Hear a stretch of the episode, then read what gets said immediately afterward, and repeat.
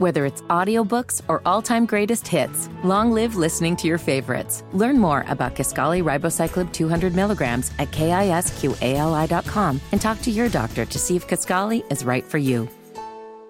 Scarpins Avenue.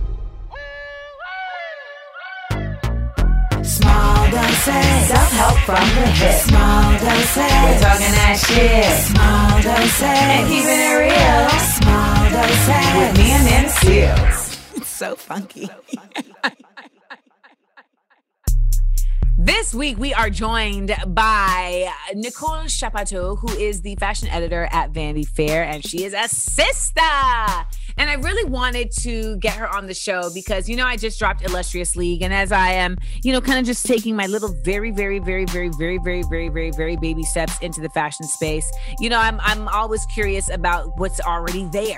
And when we talk about Black and fashion, we're talking about so many levels of things, right? We're talking about not just um, designers, but we're talking about, you know, these stigmas around, you know, what it, what Black fashion is. We're talking about the positions that exist that aren't in the front facing, you know, positions. We're talking about the history of fashion and style within Black culture, etc. So there's so many spaces to to discuss. And I know a lot of us also think about these lines, these luxury lines in the past few years that have really, you know, shown their ass by putting out work that has um some blatant and not so blatant racial undertones. And so I think it's really great that we are able to get somebody on that can talk about this. And for what it's worth, I know there's a lot of y'all who may be saying, like, well, fashion is like so extra, it doesn't matter to me. But then there's those of us who really just love a look. You know, and even if you may not like care about it for yourself, you you know, you may care about seeing it looks on other people. I mean, who doesn't love seeing a look on Rihanna, right? She gives you a look. So very happy to be joined by Nicole, who can help us get some insight into what going what's going on within the fashion world as a black editor, as a black woman, and what it is for black designers to be carving out a space within that space. We here at Small Doses would like to uh, make a warm welcome to Ms. Nicole Chapoteau. Uh, um, I feel the need to say her last name with that much gusto, Chapoteau. Um, and you know, okay, so your Instagram says like your current title, which is you know fashion editor at Vanity Fair. Um, Yeah. but so that's why like to me today's conversation about black in fashion you know you're the right person to talk to because you are black, Black. in fashion yes and All of the above. All of the above. all of the above um but i would love to hear like how you got to this point like what even got you on this road Oh my gosh. That is like, okay, I'll make it like really quick. I actually started out working in architecture. You Oh. know, I, I have a Caribbean parent. My dad is Haitian. okay you don't so do you fashion. yeah you don't you- do fashion. Do doctors, lawyers, you be a scientist. So architect felt, and I, I do love architecture. It's something like I will always love. Felt like, okay, I could still be creative and like make him happy. So I studied that in school, worked for an architect for two years outside of college. Um, after a year, I did happen to watch 9 11 because we were downtown. I watched it and was like, yo, if you can die at work, I do not want to die doing this. wow Like just I know like that's how I felt about it. Like I don't I want I I don't like these people. I don't want to work until 4 a.m. all the time. I want to have like do something I love and be passionate about. So I was like, made a plan, quit my job, and then started interning in fashion. And I and I also had to because I was older, I had to like work too. And I that was my taking- next question like i mean you probably late 20s at this point right I was in my late 20s. I think I started interning when I was 25. I'm mad that we feel like that's like old. We're like, I didn't intern till I was 25. But then, and so like, what types of internships did you pursue? I I I started taking class at FIT because I really could not figure out how to get an internship without like the college route. Like it just didn't seem like available. So a friend and I were like, all right, let's just take these classes at FIT. And it was like fashion. I can't remember what the degree was because I actually have an extra degree. I don't even know what it is, but we're like, let's do this because maybe I want to be a buyer. That's maybe I probably be a- the that's probably the most West Indian thing you said. Like I just have an extra degree and I don't even know. That's a very yeah. Like I don't even know what it does, but I got it. So we're like, maybe I want to be a buyer, maybe I want to be an editor. And an internship popped up at Marie Claire magazine, and it was to be like the accessories director's intern. I stalked those people every day. It was like, hey, hey, hey, hey, hey, still open? Still open. Because I needed an internship. I was like, otherwise I'm wasting time. Got in the door. happens in the internship? Like because it's not a paid internship. So It is 100% unpaid. It was for credit. And that was the only way I could get the internship because they were only doing internships for credit. So I had to be in class. So that worked out. That was fine. So I was still like working with my friend Mandy. She had like her own little like marketing and PR. It was really small at the time. So she did like Jabot jeans was one of her brands. So she was like, hey, come and help me with this. We would send like Jabot jeans to basketball players. Like that's what our like Maya. Like I remember specifically send Maya these jeans. Like she'll be so cute. That's so specific. It was early 2000. So like we're like, who is Yes. popping off? Let's send some to like Send some to Cash Money to Lil Wayne and Juvie and Baby and the Boys. Yeah. Hope that they wear it. And while I was in school, and that is what I and but and during my internship, I legitimately would unpackage jewelry that came from whatever brand and photocopy it and put it in a binder and lay it out on a tray. And then when it was time to send it back, I would go get that binder that was like photocopy jewelry and cross it off. And that was it. Or I'd like organize like pictures. You take the editors would take pictures at market appointments, and there was no digital cameras or iPhones back then. So they used disposable cameras like film. We get two copies made, and we'd be like, all right, here's our copy. And we'd label them like Fendi pictures one through 50, and then send Fendi the pictures one through 50 and be like, Marie Claire's Fendi spring. like it was just so, like, I think about like my job now. I'm like, dang, we were so antiquated. I would fax out a request every once in a while, like with a fax machine. With a fax machine. The only time I use a fax machine is to say fax, like F A C T S in text. Like that's when I use the fax machine. It's literally the emoji. Fax. And that was it. And I just like, you know, I had to work also, so I couldn't be there like the other interns. But when I was there, I was like, I'm present, I'm doing my job, I'm not like playing games, I don't need to eat lunch, I need to be in your faces so you can hire me. And I got lucky that someone quit, her assistant quit or like moved on, and they offered me a job. But then I also was offered a job at Neiman Marcus in their buying program in Dallas. So I had to make a choice. And I And so you're in editorial- New York. I'm in New York. So I was like, I don't want to Dallas, but like it was also a great job. And I was like, if you want to be a buyer, like you want to go through the Neiman Marcus buying program. Like that's where usually people hire other buyers from, is that they know they went through that buying program. So I was like, oh, more school and Dallas? No thanks. More feel- school in Dallas. no so you stayed in New York. And now when you were at Marie Claire, like what do you feel like the demographic was? Like, were there a lot of other black people? Um, I'm going to say there was none. Oh, no, wait. There was one, at one point, the fashion director had an assistant, and her name was Linda, and she was from London, and she was black.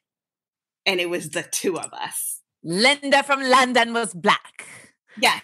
And that was, and then Sonia, who worked, who ran the fashion closet, was Mexican from Mexico. like, we were like, we were so diverse. Right. Exoticals. Everyone else, like higher up, was white, white, white, white women. Just that's it. No one else. Because when I was doing, I guess, okay, this is 20, I, I have no concept of time anymore. Okay, this is 2021. So 20, so 2018, I had gotten a new publicist and I was basically like doing the, you know, being charted around town like cotillion. And I was doing, you know, the stops. And I remember going in the Condé Nast building and I think I, I can't remember what two places I went to in Condé Nast, but I do feel like Marie Claire was one of them. I Oh, Mary know Claire is Hearst. Hearst. Mary Okay, Claire so then it was Maybe you were in the Hearst building. I was like, I was in the Hearst building, I think, because You probably did. Marie Claire, Harper's Bazaar. I was just about to say all- I did Bazaar. Yes, yes, yes. I did Elle, Harper's Bazaar, and yep, I did all three of those. And I was just like, oh wow. It's really just still white women. Like it was, and that was just three years ago. And I was really just like, wow. Like it really was kind of surprising to me. Um, and there was, and then there's like Chrissy at Harper's. Um, Yes. There's always like one. There's always, there's always like one of us somewhere. But I also feel like a lot of like the black people who work in fashion tend to be freelance, which I just now I'm thinking about. Why are we, why are a lot of us freelance? I don't know. I don't know the answer. Could be many things, but a lot of freelance. I was gonna say because Shiona is our costume designer at Insecure, mm-hmm. and I originally met Shiona way back in like 2009 when I had like a web series on AOL Black Voices, and um, I had a show called The Spark, and we did like a fashion episode, and we had Shiona and Memzor, and I'm sort of They- around. They came on and I still have like a brooch that Shiona, I'm talking like this because this is how Shiona talks. And it was a brooch. True. I've been really working on my Shiona um, impersonation, and this is where I'm at with it right now. And I feel like it's pretty getting better. Thank you. I'm not exaggerating, y'all. That's exactly right. She's from Bermuda, so yes, like, and Shiona will gather you to. Pe- she will gather you together and rip you to pieces. Um, and it's In, in a quiet tone. Mhm. a- just like this and through her teeth just Mm-hmm. no i don't i don't like anybody here i don't like any of you and i wish everybody would just evaporate You guys are all ruining my life. we love you shiona um also by the way we have to shout out our mutual joy garner who is a lawyer slash hilarious person and i always tell the story I always Joy tell the story that when I was when I met Joy, we were in Dominican Republic, and I always tell the story that when I asked her, "What would you be doing if you weren't a lawyer?" she said, "Chilling," and it had never occurred to me that that could be a life path. Um, and she was very much like, "No, no, that's what we're working towards." I'm pretty sure when she's like done in her lawyership, she will be chilling. I was like, She "What do you be. mean? What do you mean chilling?" She was like, "Literally doing nothing. What we're doing right now, this would be my life." Mhm. and we were doing nothing. So I was like, yo, that's that's inspiring. First of all, let me just tell you, thank you for answering my DM. Um, I was blown away. Like, is this a real DM or is it one of those fake accounts? And I'm missing like secretly there's a capital M in the middle.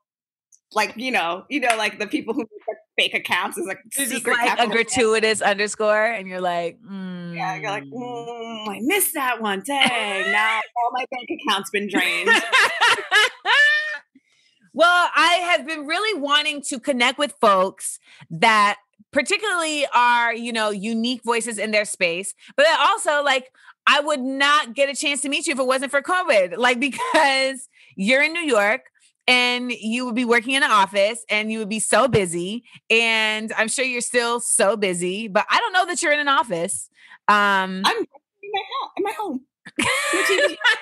There's a TV What plant? and and you know i feel like i'm just really wanting to to get to like expand you know just my my my folks even though this is the time where people are like kind of like our borders got closed i'm like no no no let's expand let's meet people that like you're not going to run into people. I've definitely connected to more people that I would have ever been able to connect with because of COVID. So it's so true like i feel like we have made a concerted effort there's some positivity that has come out of such a dark thing. and for the record i'm officially over it i'm oh, over Oh, it I'm, I'm Yeah. not messing with it. i It had doesn't. ex- I hadn't really reached this point until recently where I was like, you know what? I think I think I'm over this. Yeah. Because The other day, I, went said I would dinner. risk it all. I was like, I'm gonna risk it all. I'm gonna risk it all and get a facial. Risk it because you you got to take your. I didn't do You didn't do it? but I said it out loud. And I actually texted a friend and was like, yo, should we risk it all and get a facial? She was like, yeah. And we were like, when? She's like, June. Stop risking it. Yeah, I mean, I went to dinner the other night and felt like I was risking it all. Like, and it wasn't even that. I mean, we were sat like on the side. It was like me and my homeboy, and he had made a point of like, you know, getting an early enough reservation where it isn't like too, too crazy. And then they had like di- dividers between the, I mean, it was so safe. And I still was just like, I don't know if this is smart. I don't know if we I've, I've gone outside to eat like with actually joy and she will tell the waitress to be like don't come over here and pour water don't pour our wine if don't don't approach we ordered what we ordered and we like it you don't need to ask us like stop do not approach it's so great. I only want to eat with her because she's so great about she'll handle it. Then you don't have to worry about like gotta get my mask on real quick before the waitress comes over. Well, I will say this waitress had on a mask and a shield and kept her distance. And so I did feel very like she was incredibly self aware of like yes. not bringing her breath over here. her breath So that was that.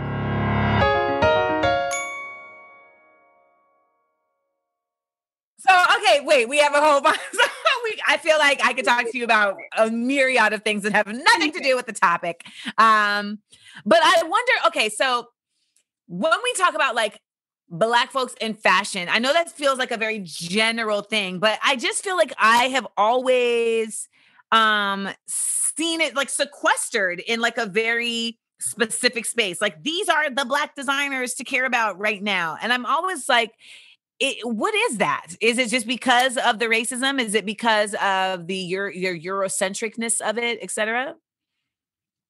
I think part of it is it's a, it's a combination of, of all of the things. It's like who someone has deemed acceptable to run with in fashion. You know, like not to like bring down like Virgil, but it's like Virgil had his own thing happening before and he was really popular with like a, a a big crowd of people. So they're like, hey, here's the designer you should care about. It should be Virgil. And like, meanwhile, there is, you know, the Tracy Reeses of the world who has been, she's been around, but she's also like a black woman. She wasn't like, you know, I always went to her show, went to every show, sitting there ready. Like, I you know, almost wore like- a Tracy Reese dress today in honor of this interview. but you know, she didn't get, she, it's like almost like a popularity contest. I feel like some of it mm. becomes like that, but which happens in general in Right. fashion.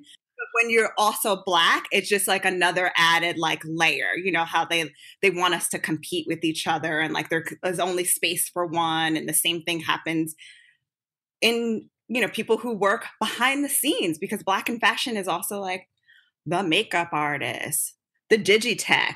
There's so many people who put together fashion that are black that no one is they're not forward facing so you don't know who they are. They may not be the fashion director of vanity fair. They could be you know someone who's writing copy. They're still working in fashion space. So they're Yep.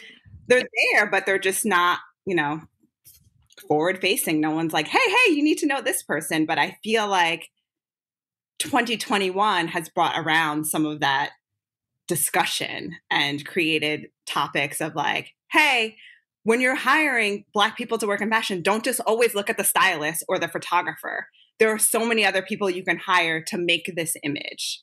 Mm. you know and even like the big designers they have like a knitwear designer. Then maybe the knitwear de- designer is black just because she doesn't have her own label or he doesn't have their own label doesn't mean like they're not also working in fashion so there's there's a bit of a game of it all so it makes it feel like there's so few of us when there really Yes. is a lot of think Yes. Because it definitely does feel like because it- you know I'm only thinking of like the outward facing and like the designers, honey, the designers, you know, and it's like that's really been kind of like the the calling card for like what is you know hot and what is popping and you know in terms of like just the fashion space i feel like we've seen you know stories you know that are related to racism from uh, houses that don't necessarily have a lot of black voices you know whether it's prada or gucci i mean i saw some dolce glasses the other day and i had to google to see if maybe they had changed, and they have not.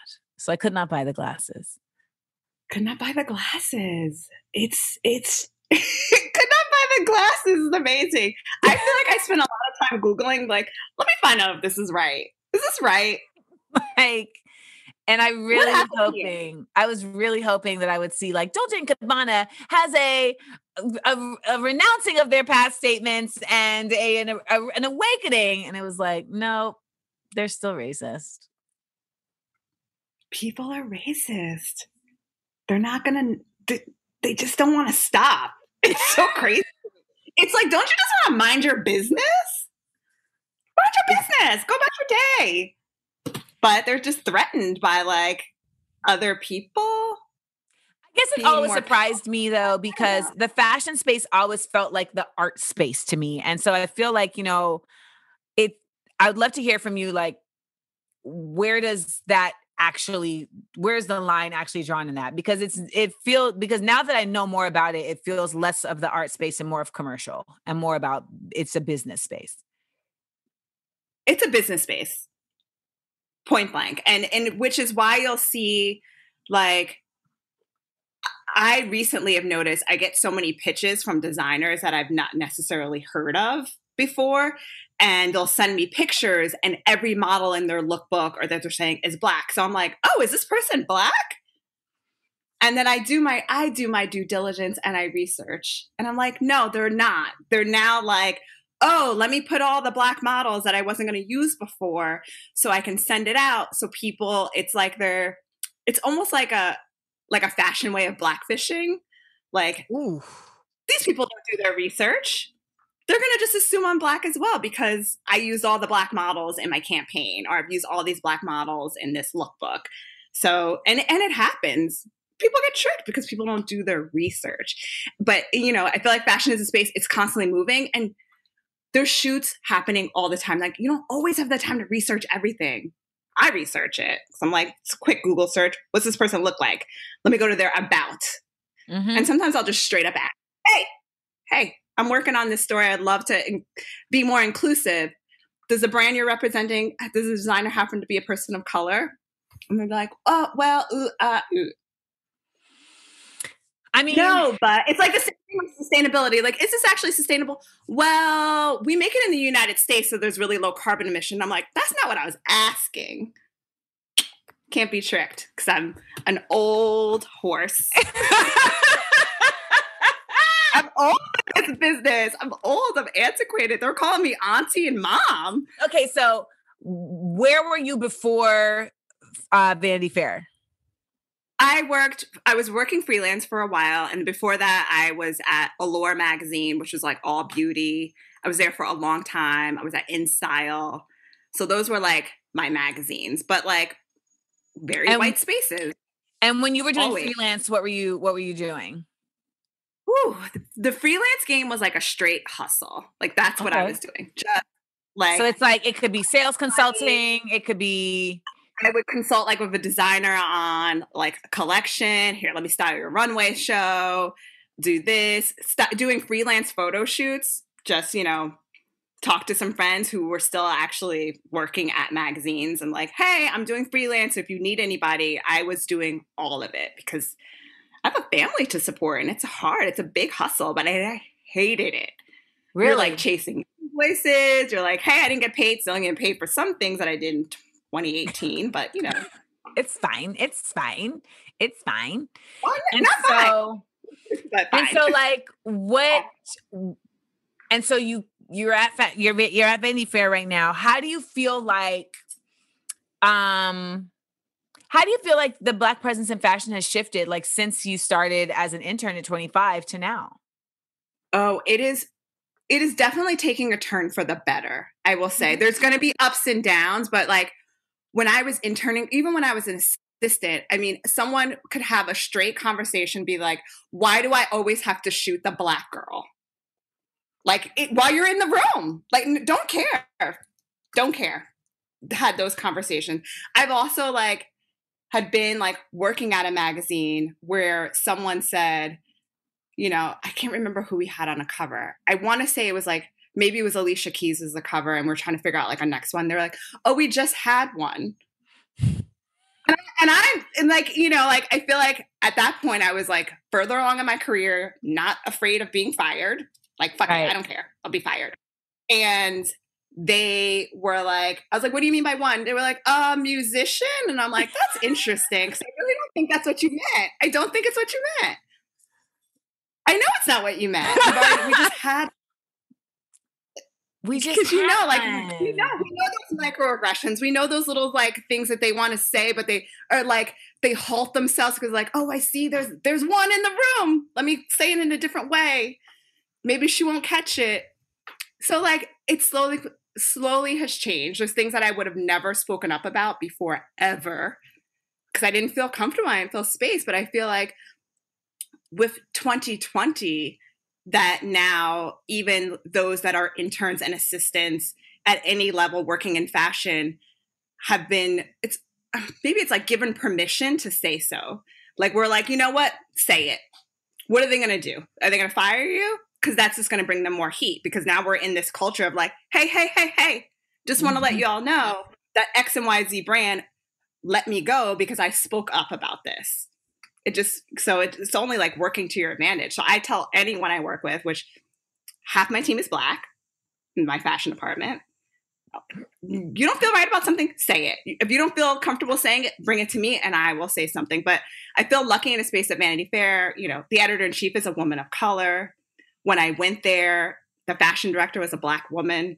So it felt very much like you can speak up always. But i think anywhere else I've worked before it was like you had to really think about it. Like is this is this the one time i'm going to speak up and risk it all? So i think we're slowly like moving out of that and getting turning for the better. Do you feel like fashion as an industry, like what, how does it operate uniquely? Because I feel like for a lot of us who aren't in fashion, it feels like this like special, like even seeing like Devil Wears Prada, you know, you're just like, oh my God, like it's so different over there. Like the way they, they operate, like what do you, how, I don't know. Like, I just feel like t- when I saw that you were a fashion editor, I was like, I'm so curious to hear about like what her day to day is in in the fashion of it all. my day to day now is super weird because of covid but like before it was like i can say like i had a fun job. I mean i still have a fun job. It's a fun job. At the end of the day i don't have to worry about saving anyone's life. Don't Fair. have that pressure. It is just like hey i get to go to europe twice a year and like be driven around in a car in a very fancy car with a driver and like pop into this showroom and drink some champagne and look at beautiful clothes and you know every once in a while like meet someone very famous you're like oh my god this is exciting or like i don't know i got to have a zoom phone call with dr angela davis like when why would that happen Well, why did that happen? asking her for a photo shoot. Like if you know, like at the end of the day, like that is like exciting. I mean, I, I think I cried and I was like, I can't believe I'm on the phone with you. I've learned about you my entire life. My entire life dad still has a crush on you. Like, like no matter what, like you are his woman.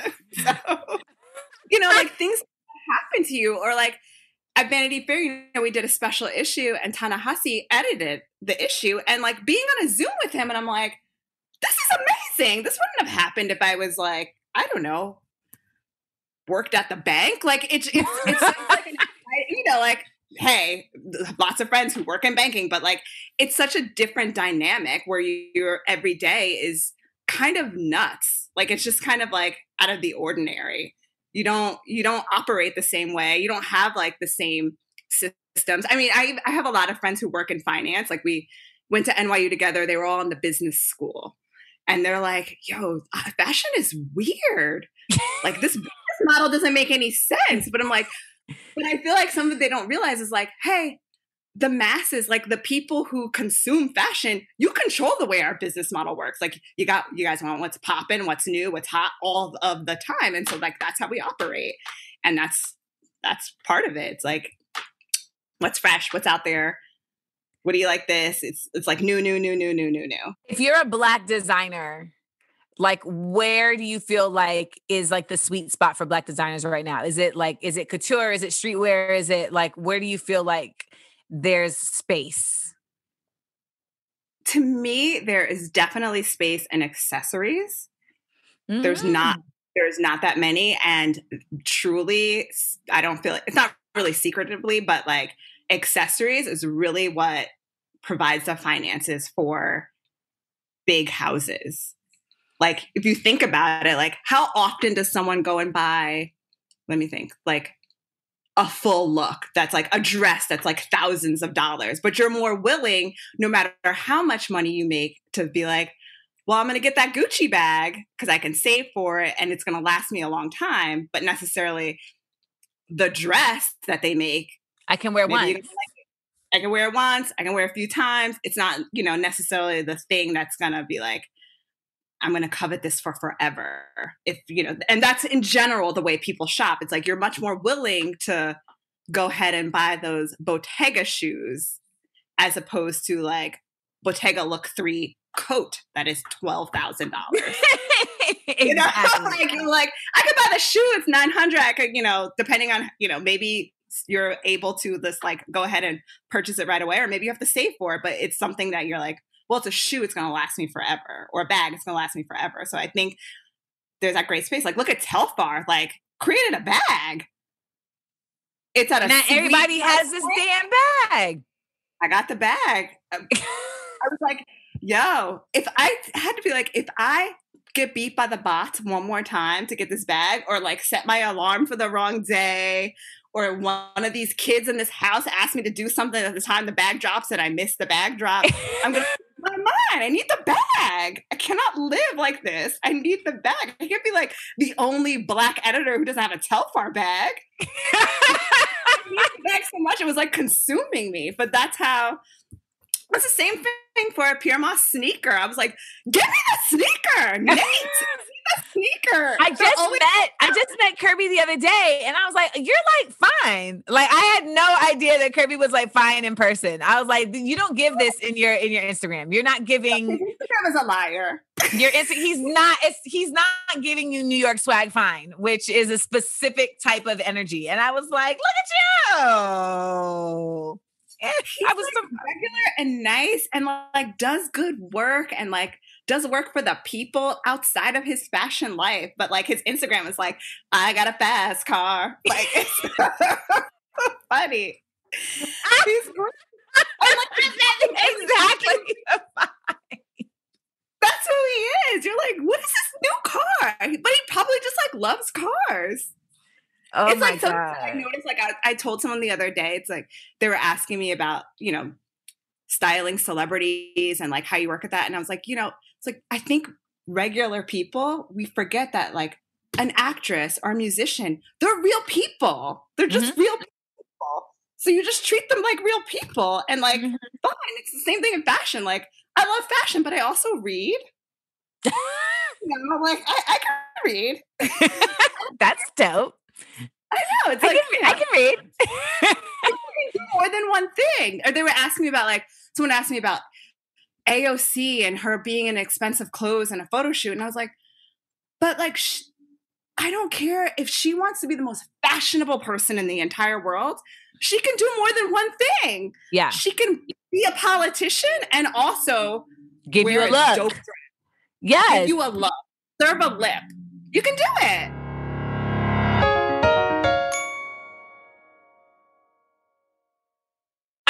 Think there's also just like a certain obsession that particularly Black folks have with brands, right? And it's like our obsession with brands is, I'm not even necessarily sure if I've really figured out what our obsession with brands is. Is it like, I think in some respects, people like to say, like, well, it's because, like, you know, we want what we can't have and it feels so luxurious, it feels so like distant and far away. And I'm like, okay, maybe that's it.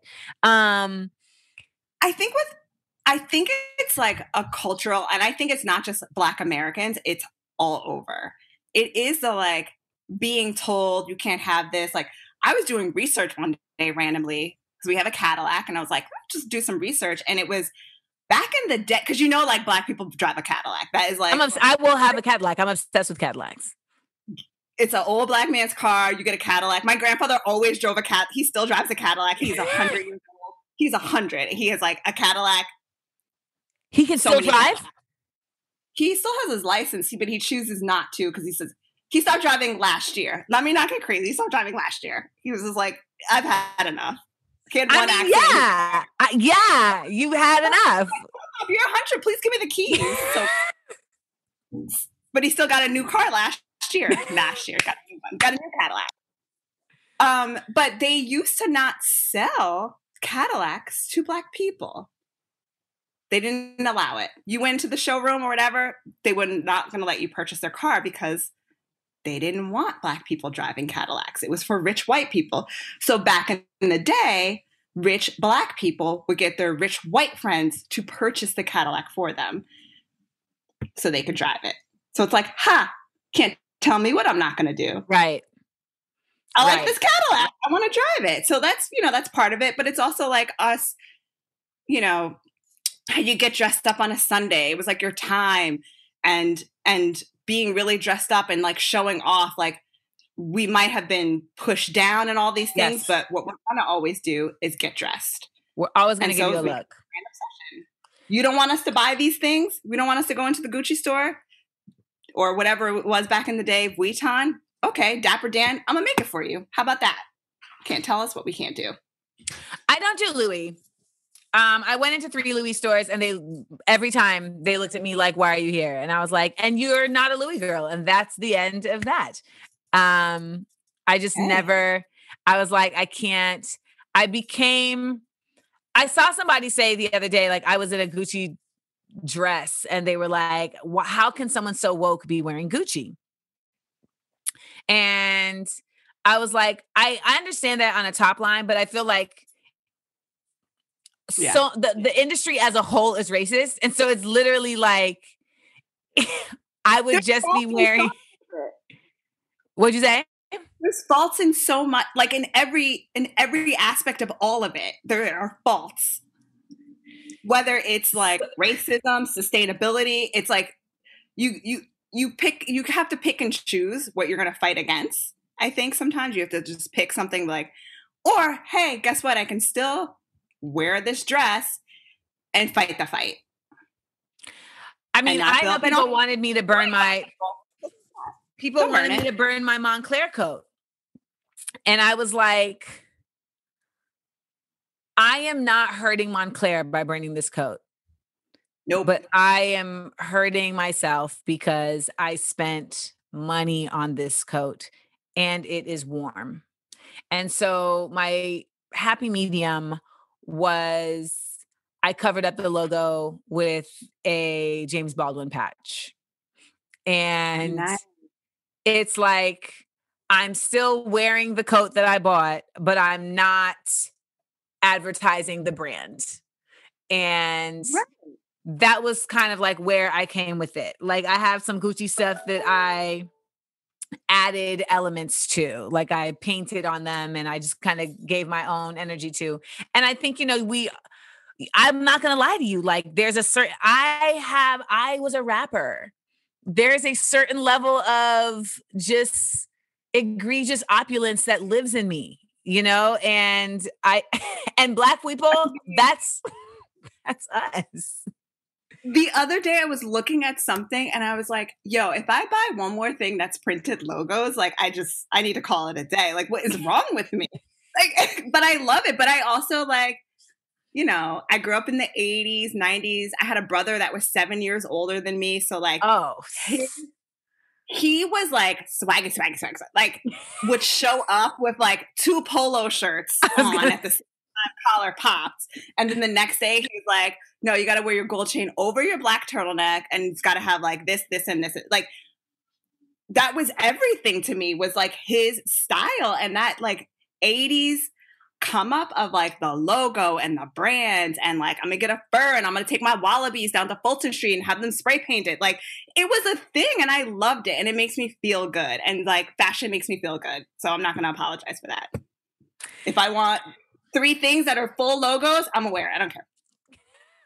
I mean, I think it's, I, I, I listen. I hear you because I reconcile this. I try to reconcile this all the time, and that's why I was telling you like I couldn't buy the glasses, like because fashion makes me feel good, but then I have to like there eh, there are boundaries that, that I've had to give myself that I can't cross. You know, like people will be like, well, "Why do you still wear Gucci?" And I'm like, "Well, at least Gucci like made an effort and and continues to, and Dapper Dan is a part of their house, and you know, like continues to create and like there was an apology issued. I mean, they had someone working there who like d- sent me a legit like direct apology. Like we are Yes. sorry. And but I have a question. Like, how does something like that happen? Like with what happened with the Gucci turtleneck and like when Moncler puts out some wild shit when product how does that happen? Like what is the actual order of events that gets something from design to manufacturing? The problem is, is there are not enough people of color who have eyes on the item, or if there are, they're not granted the permission to express that. Hey, hey, hey, hey! This feels racist. This is racist to me. It will, and if it feels racist to me, it is definitely going to appear that way to someone else. And there's just, and I feel like people like to make excuses. Oh, these are European brands. I'm like, there's Google, there's history books. We all had to learn history. Like we learned it. They Give literally made up colonialism. You, you actually invented colonialism. So like, please stop. You know what it is. You have racism in your own countries, whether or not you guys all want to say like, no, but we are all French and we are all Italian. It's not the truth. You treat people differently in your respective countries. So you know that these things are out there. You've seen the imagery. So and I, I just think it just it stops. It's like someone didn't see it. Someone didn't see something wrong with it. Because even like in my own thing, I'm like looking at something. I'm like, oh wait a second, that might be racist. Can't do that. Like, how is that going to appear? Like you you stop yourself to see something Yes. like, oh, that might come across bad. But I think as people of color, you're always in tune to noticing those things. Yes, there was this woman um, who has a Black ink or not? line. I'm trying to remember her name. This woman who had a line, Katya, Katya something, and she had a line. Like she still has a line, but like she, I discovered her in like Kirna Zabête, like in that boutique in. Oh, um Is Yes. it gone? I'm pretty sure it's gone. Kieran Elizabeth. Yeah. The Damn. boutiques, are- the small boutiques, like Well, it was there when I last was in New York, which was mm, January 2019. No, January 2020, because I did oh. Caroline's. So it was there. Maybe, maybe just because like I haven't really gone outside because of the pandemic. so that could be it. really going. I don't know that it's still there, but yeah, I just assumed. I've gotten some like really cool pieces from there, and I had discovered this woman's store like right next door, and she has like a lot of stuff that had like animals on it, but then she also had like really dope images of brown skin and like darker skin women like on her line and they were done in a tasteful way. So I don't want to take that away. They were done in a tasteful way, but I just became like obsessed with like this line. And she's Russian and um, when I bought the jacket, the the saleswoman recognized me, and I, and like sent the the designer or somebody in their team like, "Hey, this is Amanda Seales. She just bought this. Like, you should reach out to her, whatever." Then like my PR reached out to them, um, because we were just trying to think of like just different places and spaces for me to be in, and they wanted me to do, they wanted me to be the face of their Africa line. And I was like, well, I'm too light skinned for that. Um, you know, I'm not saying that there aren't light skinned people in Africa, but you're already Russian. So, like, you doing an Africa line is already low key sketch. And I would need to get like some more background about like what that is because, like, she had been doing stuff that was like culturally inspired. It didn't feel like appropriation, but it did feel like inspired. It, it didn't feel like appropriation because when I feel like I'm look, looking at appropriation, it feels like you're whitening something that clearly is not white. right? Right. Like you're trying to make it fit into like the banality of no culture. So she Mm-hmm. and that didn't it didn't feel that way at her other stuff. But then with this stuff, I was like, you know, I would be willing to do it, but you need to partner me with a model that is from the continent. So Right. Like you have the model representing the continent and I can be like your celebrity, you know, ambassador whatever, but you're but you're grounding it in the authenticity of a model who is from the continent of Africa. And again, I am too light skinned to be the representative of your brand for the continent of fucking Africa. Like I just it's just not it's I can't do that. And Wax.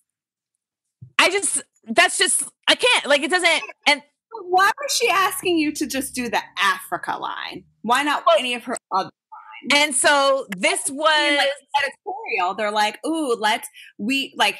You know, at Vanity Fair, we don't really do like fashion trends, but when I've worked at other places, you know, you're shooting models and you're doing trends, and they're like, we need to shoot a sporty story. Let's get the black model.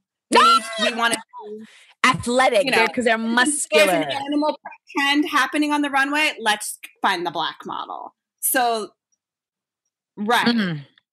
I mean, honestly, I didn't even. uh, You're right. You're totally right. And when we, it took for it took like a pure struggle to get the designer on the phone. And when she finally got on the phone, and I was like, "What's your inspiration for this line?" She was like, "I'm from Russia. Like we don't." You know, I feel it feels like you are saying that there's like some type of racism, but we don't have that in Russia. Uh, you know, we are all just, you know, loving people and everybody. And I'm like, that's a crock of crap. And Come it didn't well it didn't even need to go that way but she was legit trying to act like i just it was like it was such white privilege it was just like the world is my oyster and if i want to do a fucking africa line i don't need to explain to you where my inspiration is and it's like well africa is a continent so you know because there's like a whole different thing from like namibia to mozambique like these are places and i and, and she just kind of when she got off the phone with me, her marketing person was like, you know, we just don't think this is gonna work. And I was like, no shit, Sherlock. Like I but but it was one of those moments where I really saw it in real time, just the way that the politics fucks with the actual artistry and that like you and it sucks, but you have to be conscious of it. You Like- have to be conscious. And as an editor, I am very conscious of it. It's like, hey, if I need to work with this brand for like X, Y, and Z reason, I'm to be conscious of what they're doing all the time. And I also don't want to put things out there to the public and like be like, hey, you should buy this, knowing that the brand don't care at all. It's like they don't care. They're doing it for whatever it's ca- like that's i feel like something actually moving forward that us as editors have to look at it's like are they doing this for clout and trying to you know you know, it's, it was like they're black squares. They're like, oh, we posted these black squares, but like, if you looked at their Instagram through the past, it's like, y'all don't care. Didn't care before. Definitely didn't care before. Not one bit. Not about anyone else, but like what you have deemed beautiful, which was like a white girl period. But now going forward, let me see what you're doing. If you're what you're actually doing. And I feel like most of the brands who didn't need the black square, they were already doing it. Didn't care. I cast a black model, don't care. Cast an Indian model. Didn't matter. It's just someone who they felt looked like their brand and their clothes. And that they ha- they had a wider scope of like anybody can wear these clothes. But now I, I really pay attention. I'm looking to see when they're pitching me things like we are partnering with X, Y, and Z artists, black artists to make this thing. It's like, but but why? What were you doing before that? Did you actually care before? Or are you trying to make amends? And I want to see it going.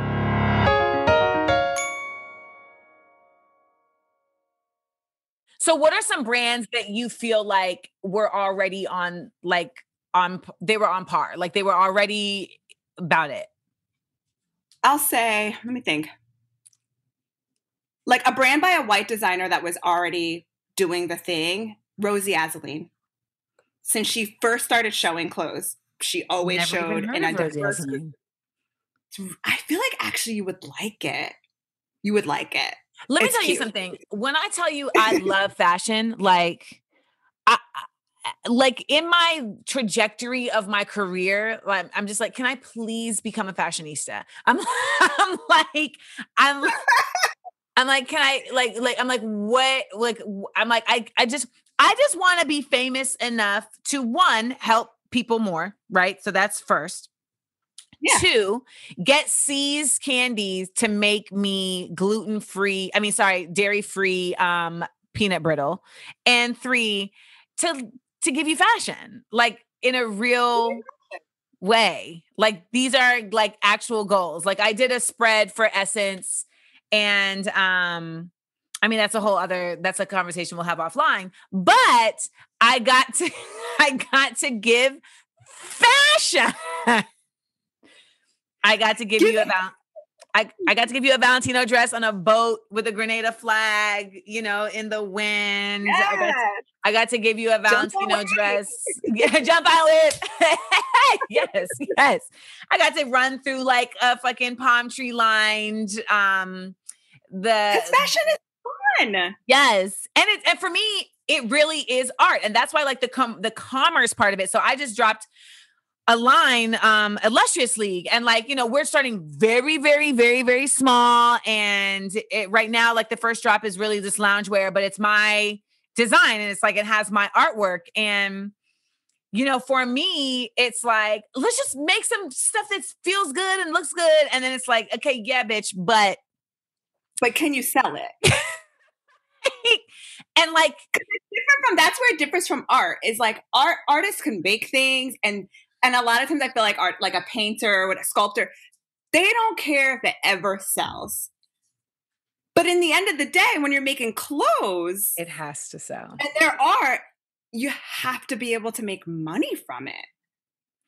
we're fortunate like i mean we sold out of our first drop and like to your point about accessories like we had like patches and pins in that first drop and hats and scullies and like out the door Those like first. They're wrong. yes yes and what and, and our first drop we were not able to have 2x because one like we couldn't source it in the same color as i mean this is the growing pains right like getting people on board Yes. who have the experience and the connections and the relationships to be able to get you you know what you need but like we just didn't have the access to it and so i had some folks that were upset because they were like you know the sizing isn't um inclusive but then i had a lot of people who were like we understand because i did give an explanation about what happened that people were like we understand that's why i bought a patch a pin a hat because i know that you're going to get 2x next and we will be able to take part. And just a side note we are restocking and we do have 2x in the Okay. restock.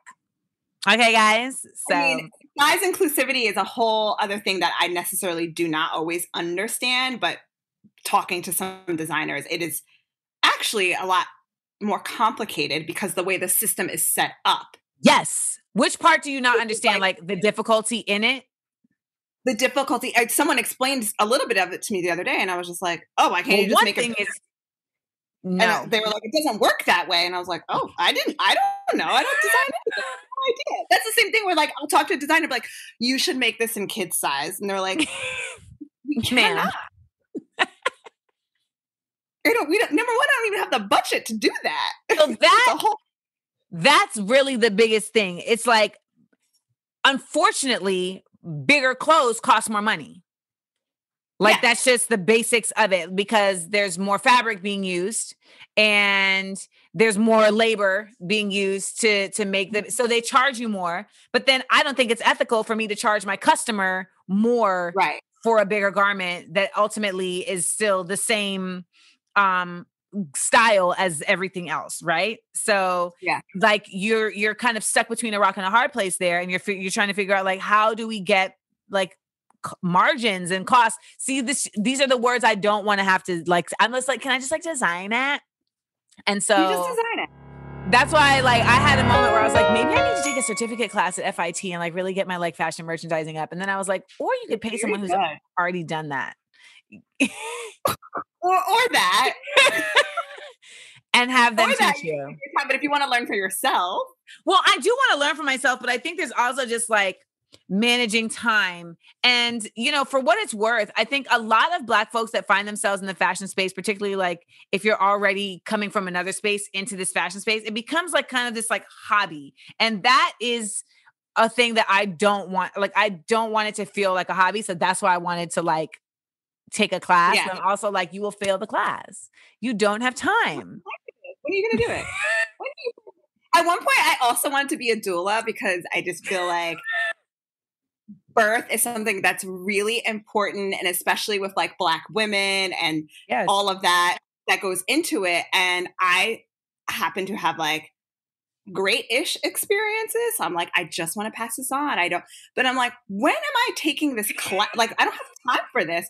So I could just focus in on my friends who are having babies and talk to them and see how they're doing and you know not do the whole thing maybe i do it when i don't work in fashion anymore but like right now i don't have time for that oh well had to do something but So yeah you- it's So you you said something earlier though that struck me when you were just like, you know, as editors, we need to be like super conscious, et cetera, et cetera. And I think a lot of people don't necessarily understand like how important the role of the editor is within the fashion space in terms of oh. making sure that there is visibility. And so I would love to hear more about like that role and the role you play. it's it's there needs to be a balance. I feel like it's it's the industry is definitely saturated like with brands that are like white houses. I'll just say that. They're they're you know, they're you know, the Dior's, the Chanel's, these are these are white brands based Yeah. off of his I mean, like when Kanye was just like, How, Sway? How? You don't have the answers. He was basically Yeah. just like, We don't know how to do the black version of this. we just have to and it's even even with Virgil being at Vuitton, it is still a white house in the end of the day. So, okay, so wait, wait, you're pronouncing it properly and everybody else is not. Say it one more time. which one? Louis Virgil? Louis Vuitton. Vuitton. Okay, so you know we're all like Louis Vuitton. Louis Vuitton. Let me speak to Louis. I got the new Louis's. I got, just got my stimulus check. Put Louis on the line. Okay, Louis on the line. Vuitton. Um, so, but I- I think as an editor, what is great for us is that there is the Virgil there. At um, I believe it's Nina Ricci. One of the designers is black. Like you know, Balmain has a black designer. So being able to Oh, say know. like, Because he's giving you Olivier is giving giving He you was like, fabulous. Black and I am here. yeah. I know. bonjour, bonjour, bonjour, bonjour, bonjour. Bisous, bisous, bisous, bisous, bisous. Love it. Snatch doing the thing, loving fashion. It's it's in the DNA. it really, it. it's there. but like showcasing them, but also looking to find the smaller brand. And it's it's like you know everyone is like around Thanksgiving. There's like small business Saturday, but look for the small business in the black designers as well. Searching them out, doing the research. I mean, Zarina did a great job. She was like, "Here, I put it on a website." At first, I did an Instagram. Now here's a website for you. Black owned everything. Mhm. send it in and finding it and curating it and looking and seeing where you can fit it in so that there's almost like a you have to balance it out. Like i have to cover i have to cover the big houses. That's part of my job but i can also put in there like oh hey there's a black company that's making eyewear. Did you know? Like that it, it exists. Like we exist in so many spaces. So just finding them and and putting the balance and it's just, it, you just have to work like that it's like Aurora asking for the 15% pledge. She's just like, hey, there's lots of black beauty brands. Put them on the Sephora shelf. Let, us go. There's lots of this. Like, you just Wait, wait, you just that was that was shorthand. We don't know who Aurora is, and we don't know Oh, what the fifteen percent pledge is. Aurora is a designer. She has a, um, a brand called Brother Vellies. She's, you know, that's where she started. She makes shoes, but she started during 2020 was like, hey, you know what? I noticed that there are no black brand. Like, I, I don't know if she started with beauty brands or also if it stemmed from fashion too, is asking the big department stores like the Bloomingdale's, the Targets, the big boxes to be like, well, you have space. You need to dedicate 15% of your space to black owned businesses. Mm. So like let's start this come up. So I know she has like Sephora has signed on. We're like, yeah, we can dedicate 15% of our floor space to Black owned businesses. No problem. Here we go. So she has this, been having this push throughout 2020 into 21 to get I feel like it's really more about like the really big boxes that can make an, a big impact in the black community if you get you know like I'm seeing it for like there's like small brands and I'm like, oh my God, I am now going to be selling at Sephora. This is going to be life changing for them. This is building generational wealth for them Yes. that they can also disperse in their community. So I think that's something that is really important. And it's the same thing as even though like it's a page and a magazine, if I have a page of 12 products, I'm going to try to make sure at least one of them is from a designer of color, a black designer, an Asian designer. I'm, I'm going to try my best to be like, we need to put this here. And if I can't put it in the book, I'm going to do it online. I'm going to do it it's somewhere. you, but it's you making a choice to make Mhm. that a priority that makes the difference. Yeah. And it's the same thing I was doing before 2020 as a black editor, being like, all right, it's fashion week. I have to go to all of these shows. I'm going to make sure I also go to shows by designers of color as well. I'm not going to just sit there and go to like Marc Jacobs or like if I'm Paris Balenciaga. I want to go and seek out and go to the black designers because if you're not, we're not showing up for them. No one knows that they, you know, in the editorial world, it's like, oh, I didn't know they existed, or you know, like it makes it even harder. And they're they're so small, they don't have the money for advertising. They don't have like the money for maybe a really big powerhouse PR firm to get their name out there. Like these are things that, and that truly helps brands. You get a big PR house, they're pushing your name out there, they're email blasting, they're like, hey, I need you. By the way, while you're looking at my Paco Rabanne, I also need you to look at this line by this black designer. Or, you know, it, it works. And those So- PR houses are diff- they they are they're unique in that like they I feel like they really pick and choose who they want to rep and in a way that's like not the same with actors. I feel like with PR, they're just like, yeah, yeah, yeah pay us a check, it's fine. But I feel like PR for fashion, they're very, it's like a big deal to be able to be repped by certain firms because you know that they're going to be like kind of ushering you in with these other big names. And really, I mean, I I wonder how far away do you feel like we are from a major black fashion house? Hmm. You know what? I feel like in America, I think we have some work to do because there there isn't really like someone so big at the forefront. It's it's smaller and they're they're they're not as expensive. Like there is Kerby, which his his line is expensive, but he Pyer also you know Moss. Pyer Moss, that's Kerby's line. But you know, in London, there's Kenneth Ize. He is like a, you know one of the designers on the come up. I think he has definitely has the potential to become a really big house. There's Wales Bonner.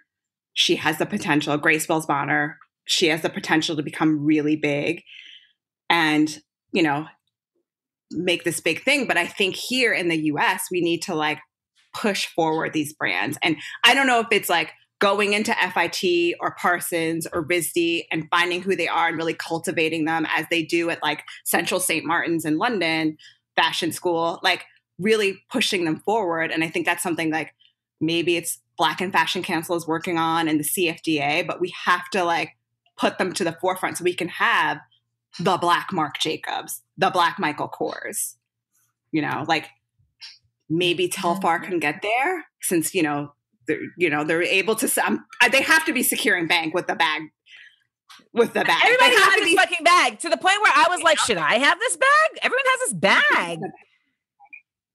I should maybe, I mean, I, you know, I'll take a gander. I mean, I just, I was just like, everyone has this bag. Why don't I? I just, and it's should I- vegan. Better for the planet. How about that? better for the planet. Well, maybe. I, I'm on- still on the fence about things vegan leather, but potentially better for the planet. Well, you are absolutely better for the fashion industry. And, you know, I'm really just, I just really feel it just always feels good to know that there's somebody in these spaces who is not trying to be polite. And that like that's the that's the space I inhabit within like Hollywood. Like I feel like you could love me or hate me or whatever, but you should know that like I'm always in any room I'm going to be in going to fight for justice and for visibility and amplification of people of color and women and like that is always the agenda. Like it's never it's never me first. Like it's always like, okay, but wait. What are y'all doing? Because at the end of the day, I could not be working in fashion. You could not be an actress, but you're still going to be black. Pretty much. So that's that. So I will turn. I actually had a phone call the other day and I was like, I now have to turn my fashion director mind off of this and turn to a black woman and be like, hey, hey, hey, this isn't right. This has nothing to do, it had nothing to do with fashion. I'm like, this isn't right. As a black woman, I'm speaking up for other black women. I don't like this. I just So that's how I warm- operate. You're, warming my heart. it's like that's how I operate. And what you're saying is is really important because I think when we talk about being black in fashion or being black in Hollywood or being black anywhere, it is come it, there is like a value system that you're operating from in those spaces that really uh, ultimately determines like how change happens in those spaces.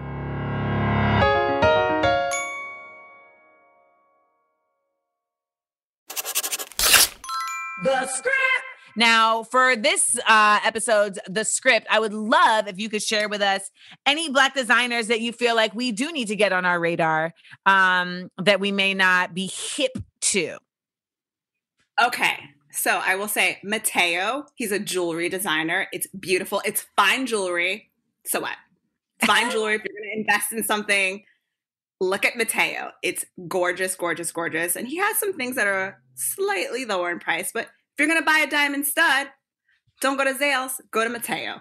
There know? that's the motto. Pocket. Stimulate, stimulate a black man. Um, I do love um uh oh my gosh, just slipped my mind. Um it's Fe Noel. Beautiful, like loungy, pretty. You're gonna buy some pajamas, something to lounge around in. Check her out.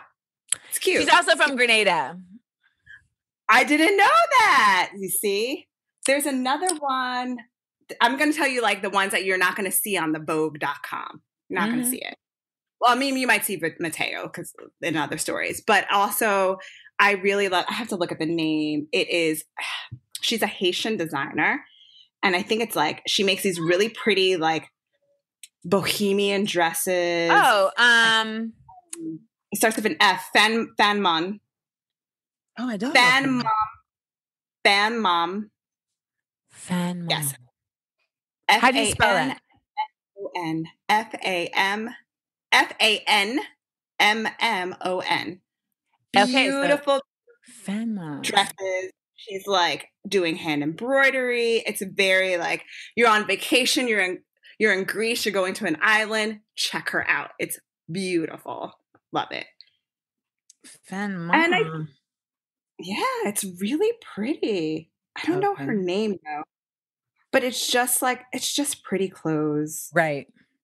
you know, there's that whole like, I don't know what this movement is of like just as if you're always walking through, like, there's like a fashion moment. It's like you're always walking through like lilies in a field and lavender fields and like the wind is blowing through your hair and you don't wear shoes. Well, you're just That is, like, outside. it's really just like, look, remember this? at all times. at all Outside. Look at that. I remember outside. It was so cute. Um, so I think like they're great. And there's a shoe designer. I believe it's Chelsea Paris, but she's a black woman. Look at that. Chelsea Paris. I'm pretty sure she's a black woman. So there you go. I love it. So there you go, guys. That's your script for this episode where you can check out all these fabulous designers. I must say, Nicole, you are just such a delight. I mean, really, you are a delight. And when we can go outside again and I come to New York, we must have a meal outside. I would much prefer to come to LA and have a meal outside. well, we're here. Um, we are here. I mean, I feel like I I haven't been- I haven't gone this long without going to New York. Like I I I just it's weird now because now I haven't been to New York since it's been over a year, and that's like odd. That's odd I'm- for me not to be in LA. Like all of our Vanity Fair shoots are in LA. I haven't gone to one. I'm just looking at them over Zoom, like that looks good. Wish I could be there. Was very fortunate to be could- part of a dope shoot for Vanity Fair. They did um they did like a whole feature on like women who use their platforms, like I think like women who use like their their like media pla- like their art platforms for activism and they had like interviews and so like Angela Rye inter- interviewed me and um we did a shoot and that was like top of 2019 but like some of the most some of the best pictures I've literally ever taken in my fucking life like at this shoot I mean That's the thing. and I remember just being there like you know I'm in Vanity Fair now like this is amazing like it just felt very like a like a, a milestone had been reached because I'm a very big fan of the of the publication Everyone is very fair. I, I feel very like I feel like I found like a great home for me. I, I really truly like it. I think it's because like I think part of it is for working with for an editor in chief of color. She's a woman of color. She thinks about things in a way broader perspective than any of the edi- other editor in chiefs I've worked with. So fabulous because she knows. she knows The last dose. Well, shout out to you and thank you for sharing all of your wisdom and knowledge around the fashion and the blacks in fashion. And um and Black we'll be watching Black and Fashion. And we'll be watching. And you know, I just again I, I really appreciate the just the work that you guys are doing in in broadening this space. I think a lot of us just remember, you know, the mania of Kanye really being like, there's no room for us. And you know, he's many things, but he wasn't he wasn't wrong in that frustration that there really hasn't been a carved out space. it's going to take time. We got to keep carving. We got to keep fighting. We cannot give up. We cannot be like, there's no space for us here. You just keep pushing. Make room for yourself as best you can. And if you get into the room, you make room for more. Like that's just how that's just how I operate. Just keep making room. And everybody knows that style has been a huge part of the Black revolutionary story. And, you know, there's no coincidence that when you see pictures of folks crossing the Edmund Pettus Bridge in Selma, they are together, honey. Okay. Like there's a kitten heel, there's a pin curl, there's a coat. Okay. Like these are slacks, these are pressed slacks. Like we look at the Panthers. They didn't just throw on a mechanic suit for their uniform. They were like, no, no, we're giving you a beret. We're giving you a leather. We're giving you like we're giving you.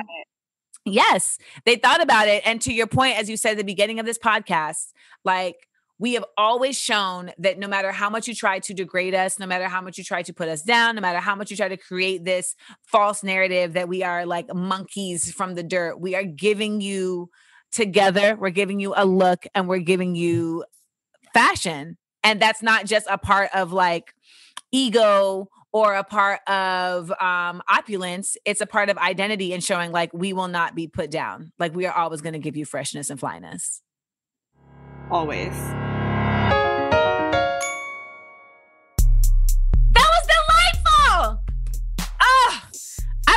Podcast with somebody i feel like i made a new friend right? That was so great. Thank you nicole. You see guys we are learning things. I did not even know that fashion editors were doing all of that had all that power and influence. And i just oh as I told her, I just love hearing that she's using that with a consciousness and, you know, an actual like social and political base because you can't escape it. As she said, which I thought was so poignant, she's like, you know, you could be in Hollywood and I can be in fashion, or I could not be in Ho- you could not be in Hollywood and I could not be in fashion, but we still be black. And it's like that is a fact. That is a fact. So I love the designers that she suggested. So make sure to check out the script and some of those designers. And also, um, I'm a big fan of Stella Jean. Uh, we talked about Pyer Moss, spelled P Y E R Moss. Um, And if you haven't taken a look at Illustriously, this is a good time. this is a good time. But shout out to Nicole and shout out to her editor in chief, who um, I need to find out the name of, but who she said has really helped to just create a dope space within Vanity Fair. I don't know about y'all. I've been reading Vanity Fair for a long time. My mom had a subscription. I used to love the Troust, you know, survey, the interview at the end of every Proust, Troust, uh, a famous French guy's interview at the end of every um, issue. And, you know, there's also, of course, just the history of Annie Leibovitz and her amazing shoots that she would do for Vanity Fair. And so, you know, one of my goals is to eventually be on the cover of a Vanity Fair. You know, that's that's definitely top line for me. But thank you to Nicole and thank you to you all for joining us and listening in. And um, I think it's really good that you guys are getting the opportunity to check out these different women and just general in general, just different folks who have so much to say and who are in these spaces that really don't get like amplified like that, but are important and effective in creating change in even the smallest scale. So I'm trying my best, but I'm, I'm I hope you're as excited as I am because these have been large doses of realness. Star Audio, a podcast, a podcast network.